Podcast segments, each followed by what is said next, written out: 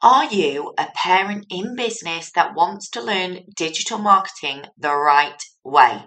So you've got an amazing business and you want to shout it from the rooftops. You want everyone to know about it and you want to generate consistent revenue. You love the idea of your business working for you whilst you are busy making memories with your family. The one thing stopping you is digital marketing. From SEO to blogging, from creating your own digital courses to creating podcasts that parents will love. My Bump to Baby has the solution. We have launched our digital marketing, marketing academy and it is designed for parent focused business owners to grow and scale their business with ease. Our Academy can be accessed from anywhere on any device, which means as a busy parent in business, you can learn on the go with our bite sized, straight to the point videos. Join us today by visiting the link below and have seven day free trial on us to see if the area is right for you. Click the link under this podcast to start benefiting today and access our training right away. We look forward to seeing you in there and teaching you everything you need to know about digital marketing for parent focused businesses. We are Google's number one baby and toddler directory. We cover everything from pregnancy to preschool, and we are home to over 8,000 business listings. Join over 160,000 parents using our website each month and you can find your local groups, classes, services, and support in your local area. At My Bump to Baby, you know that we are really passionate about encouraging parents, grandparents, and carers to book in with their local first aid providers. Head to www.mybumptobaby.com to book in with your nearest first aid provider.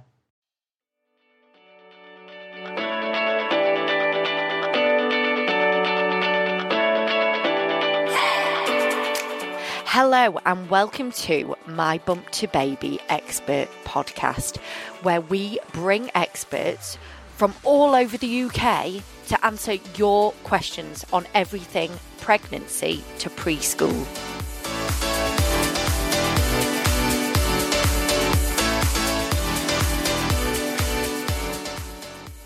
Hello, everybody, and welcome to My to Babies Expert podcast. Today, I am joined by Nic Welsh, the Partnership Manager for Daisy First Aid, and we're going to be talking all about toddler safety, how to keep your home safe and toddler proof.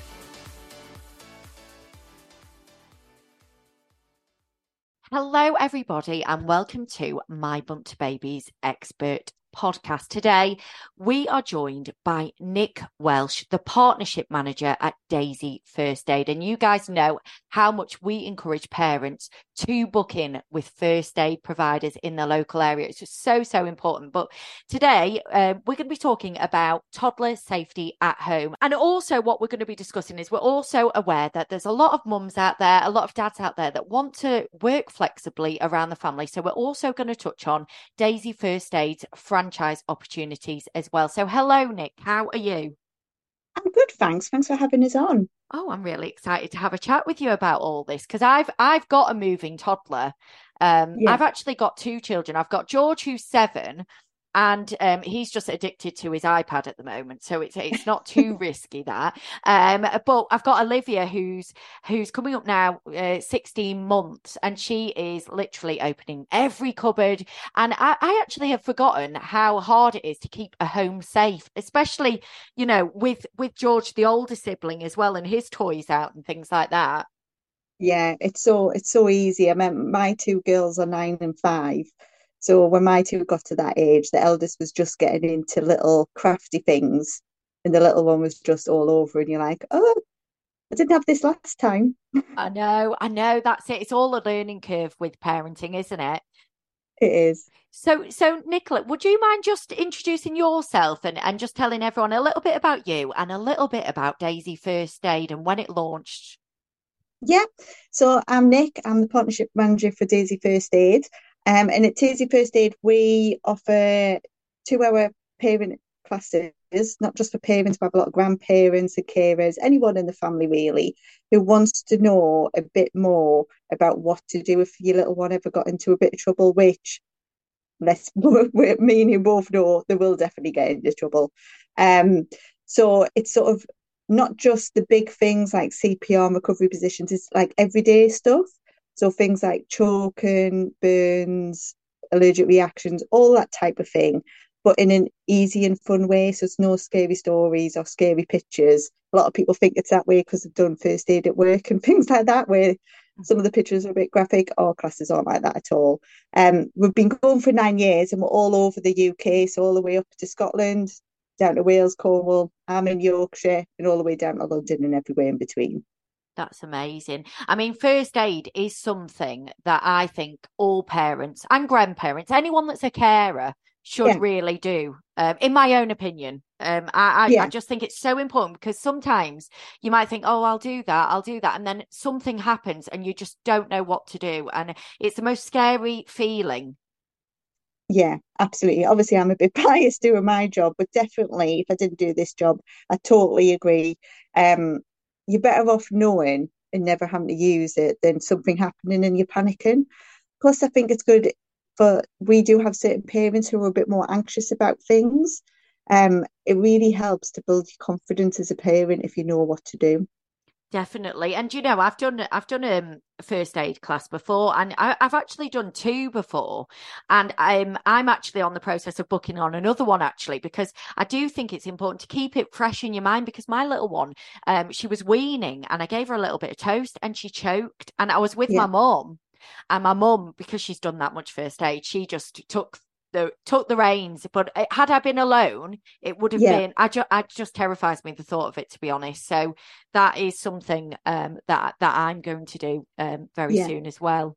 Fantastic. So we're going to talk about about home safety because I think once your baby starts walking around and pulling at things and doing all of that, um, it, you know, sometimes you don't know that something's dangerous until something happens. Do you know what I mean? Yeah absolutely. So, Nic, would you mind just sharing a few items that we can avoid in the home?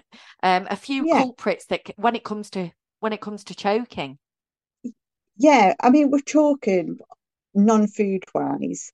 Um, things like beads, buttons, Lego is always a classic one, especially if like both me and you, if you've got older siblings who are into the Lego. Kitchen wise, things like liquid tabs as well, because kids think the jellies. So you might have noticed they've all got child prevention clips on now that child locks that no one could ever get into. There's yeah. a reason why they're on there. Um, so from a choking perspective, coins as well, especially if you have visitors, kids absolutely love going in handbags. So, like I say, when your grandma comes round, they're like, "Oh, what's in grandma's bag?" Mm. That's a classic. Yeah, I mean, I um also marbles and things like that um i i think you know when you've got the yeah. older kids like you said we're playing with all these things. Anything i mean is there a certain size that we should look for um when it comes to choking that we should try and kind of put away? I mean if you think the little one's airways are about the size of your finger give or take um so if you think anything that that size is that's potentially going to get wedged in there those are the little things that you're looking for which ironically are probably the things that are hardest for you to see. We do sort of recommend, as corny as it sounds, is getting on their level and having a look what things look like. Because it'll always be the one thing that you've maybe missed or under your chairs and settees and things like that. It's always good to check what they can see from their level. Absolutely. No, that makes a lot of sense. So, so I know we touched on um, siblings before, but what would you recommend parents do when storing things like Lego, marbles, etc., and other toys? Ideally, depending on what box have come in, sometimes Lego comes in boxes that have got a bit of a clip on. Um, but if you get them in boxes and things like that, I would recommend you get, you know, sort of like the plastic boxes that have got clips on so they don't just push down on the top. They've got like clips that come over to shut them properly. So it's a little bit harder for little ones to get in, or it gives you a bit more time to get to them before they get in it. Um, and also maybe storing them a little bit higher up where they can't reach. So if you've got cupboards or wardrobes, things like that, maybe storing them a little bit higher. That's great. Yeah, that's brilliant advice. My little one at the moment is actually just this week started opening cupboard doors, and I actually thought that was quite important. What can you do for cupboard doors and things like that? Because there's a lot of things in there, you know, bathroom cupboard doors, sometimes medicine Yeah. and things like that. What what would you do in that scenario? Yeah, so you can get um like cupboard locks, child locks for cupboards. So there's a big range of them. Sort of what most people have seen is where you screw in like a clip to the back of your door and onto the unit. So you can open it a little bit and you guys, adults, can push it in to open it, but kids don't have the strength to do that. Um, I have seen some amazing ones where they're sort of more magnetic. So a lot of nurseries have these in where you need the magnet to turn the hook on the inside. Oh, that's a good idea. They're really good because obviously the ones with the clips, they're still good, but from personal experience, my grandma and granda had those type of child locks in their kitchen when my nephew was little. And what happened is he managed to open the cupboard door, not enough to get anything out in the kitchen, but he actually got his fingers caught in between. Oh gosh, So another an hazard. absolute panic after that. Oh, yeah, of course. I didn't even think of that. Yeah. When it comes to baby gates, where would you recommend putting baby gates? Yeah, baby gates are always good to have, especially if you've got a little one who likes to move around. So the obvious positions is sort of if you've got stairs. So a lot of people put them at the bottom of the stairs, but don't forget to put them at the top of the stairs as well, because obviously you take your little one upstairs with you, you might be get making beds or whatever, and they're wandering around. Lots of people forget to put them at the top of the stairs as well. Def- totally depends on your home, but if you've got like utility room where you store all your bleach and your washing tabs and things like that, sometimes it's a good idea to put it on there. I have had um people say to us that they put them on kitchen doors. So when the ki the cooking kids can't get into the kitchen, obviously that's personal choice. My two, I just tend to teach them to stay back from the oven so they don't get burned. Um, but if you've got little ones who just can't resist it, it's a good idea to put them there as well. So you can get different baby gate, you can get sort of pressure lock ones where just you stick it on the wall and the pressure of the gate fixes it to the wall, or you can get screw ones. Again, depends on your house uh, which ones fit better. Um, the screw ones are slightly better because obviously kids do t- tend to swing on them and try and get through them. So if the Mm. screw to the wall, it's a bit more stronger. That's great. Yeah. No, that that's really useful. Um, so is there any other ways that we can make our house more toddler safe? Yeah, I mean, there's certain things that a lot of people have heard of, but it's good to recap. Yeah. Things like blind cords are a classic. Yes, Um, I forgot about those. Yeah.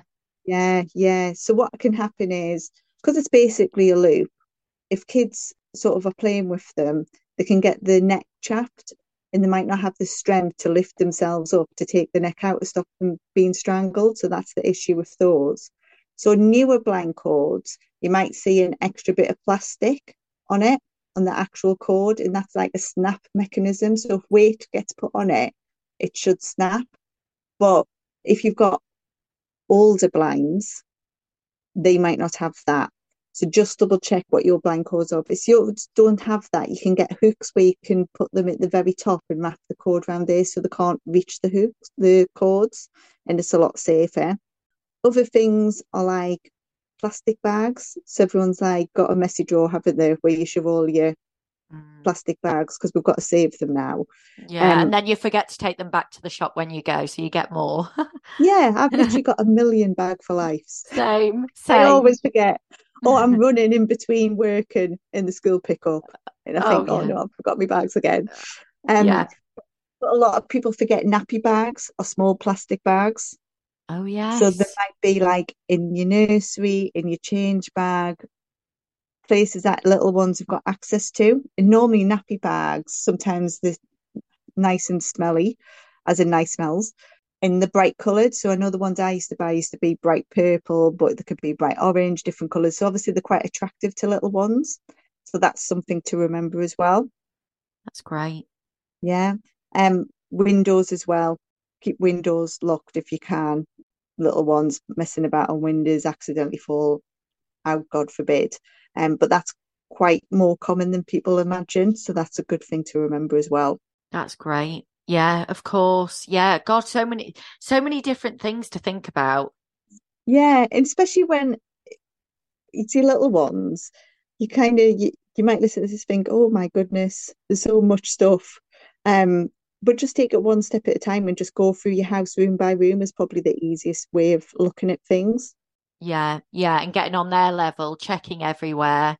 Exactly, yeah. That's great. That's brilliant um, advice. Um, so obviously, first aid kits is something that yeah. you know we all all should have one of those in our cupboard. Definitely. So, what what should we have in our first aid kit? So, a good first aid kit, you should have quite a few items in there. So, not just smiley face plasters yeah, from B and M's. Yeah. Probably need a bit more than that. So in a good first aid kit, for example, in our first aid kit, we've got things, obviously plasters, we've got different types of bandages, soft fluffy bandages, um, but also we've got individual pads and microporous tape. So little heads are really hard to bandage. If you've ever had to bandage a little head, it is really hard. It comes off straight away. You don't want to go up and over around the mouth in case they need to be sick. You don't want to go over their eyes and blind them. So an individual pad and proper microporous tape to stick it on is a lot easier. Things like tweezers for sort of splinters and things like that. Um, instant ice packs are really good. So years ago we used to have sort of, I don't know if you remember, sort of those solid blue ones that you kept in the freezer. Yes. And it always took ages to defrost a bit so you could get it around elbows and heads. And by the time they've defrosted a bit, they're like, Can I go and play now? And you're yeah. like, All right yeah, definitely. I do remember those. Yeah. So instant ice packs are smaller. They've just got sort of like grains inside. You shake them, twist them, and it gets really cold quickly, but they're very pliable. So you can put them around elbows, heads, knees, and things like that. So they're really good. And obviously, in our first aid kits, you can't possibly get better without a sticker. So, as a mum, top tip always have some stickers in to feel better because you can't feel better without a sticker. That's a good idea. Great idea. That's great. That's great. So, so Nic, and now for um, obviously, I mentioned to you that there's a lot of parents that listen to this podcast that are looking at ways to, you know, especially with the cost of living and everything, increase their yeah. income, or they might want to work a bit more around their family. Could you tell us a little bit about the franchise opportunities with Daisy First Aid? Yeah, so we've got lots of opportunities up and down the UK where you could become a Daisy trainer yourself. Um, and I, as well as being the partnership manager, I do actually run Leeds and Harrogate area in both my children in primary school. And it's just such a good way to sort of balance your family work life out a bit more. Totally up to you how you run it. We don't put sort of sales targets or anything like that. It's your area we give you all the support and all the training that you need. So a lot of our guys, um, some are nurses, some have got a medical background, but we've got a lot of um, airline crew, people from financial services, people who've come from nurseries, all walks of life. Um, so please don't worry that you've never done first aid before. We can help you all with all that. And it's just a really fabulous company to be part of. I would say they're basically like my second family. Um, oh, that's lovely. in contact with them all the time. It's just such a lovely place to work. Um, and if you think maybe if a franchise is for you, feel free to email us at info at daisyfirstaid.com. Or we do have other routes. So um, a lot, some of our daisies started off as freelancers, so working for other daisies and doing the classes, and they've loved it so much they've then gone on and bought their own franchise, which is lovely. Oh, um, so that's there a good different way. options. Yeah. yeah. Oh wow. Right. Okay. That's brilliant. And have you got um what I'll do is I'll put a link to any franchise opportunities on your to your website so people can Yeah. have a little read and, Brilliant. and I'll put pop that email address at the bottom as well so people can contact you directly about that. Yeah, brilliant. But thank you so much, Nic. It's been really useful this episode. I really appreciate it. Good. Thank you for having me on. It's been a pleasure. No problem at all. Thank you so much, and I'll speak to you next time. Thank you. Thank you for listening to today's My Bumped Baby Expert podcast. If there is a subject you would like more information about, please send your requests in to info at mybumptobaby.com. My Bump to Baby is one of the UK's leading parenting platforms. You can find local pregnancy to preschool groups, classes, and lessons wherever you are in the UK. Not only that, but you can read our honest reviews on the latest products, days out, and services that you as parents need to know about. We also work with trusted financial advisors, family law solicitors, and now estate agents too. If you would like to find your nearest trusted expert, head over to www.mybumptobaby.com. Wondering what's on in your local area? Come and join our weekly newsletter where we share the classes and groups that are on in your local area. From pregnancy to preschool, we have you covered. Click the link below this podcast to receive your newsletter each week, every Sunday, so you know what's on and you can plan your week ahead.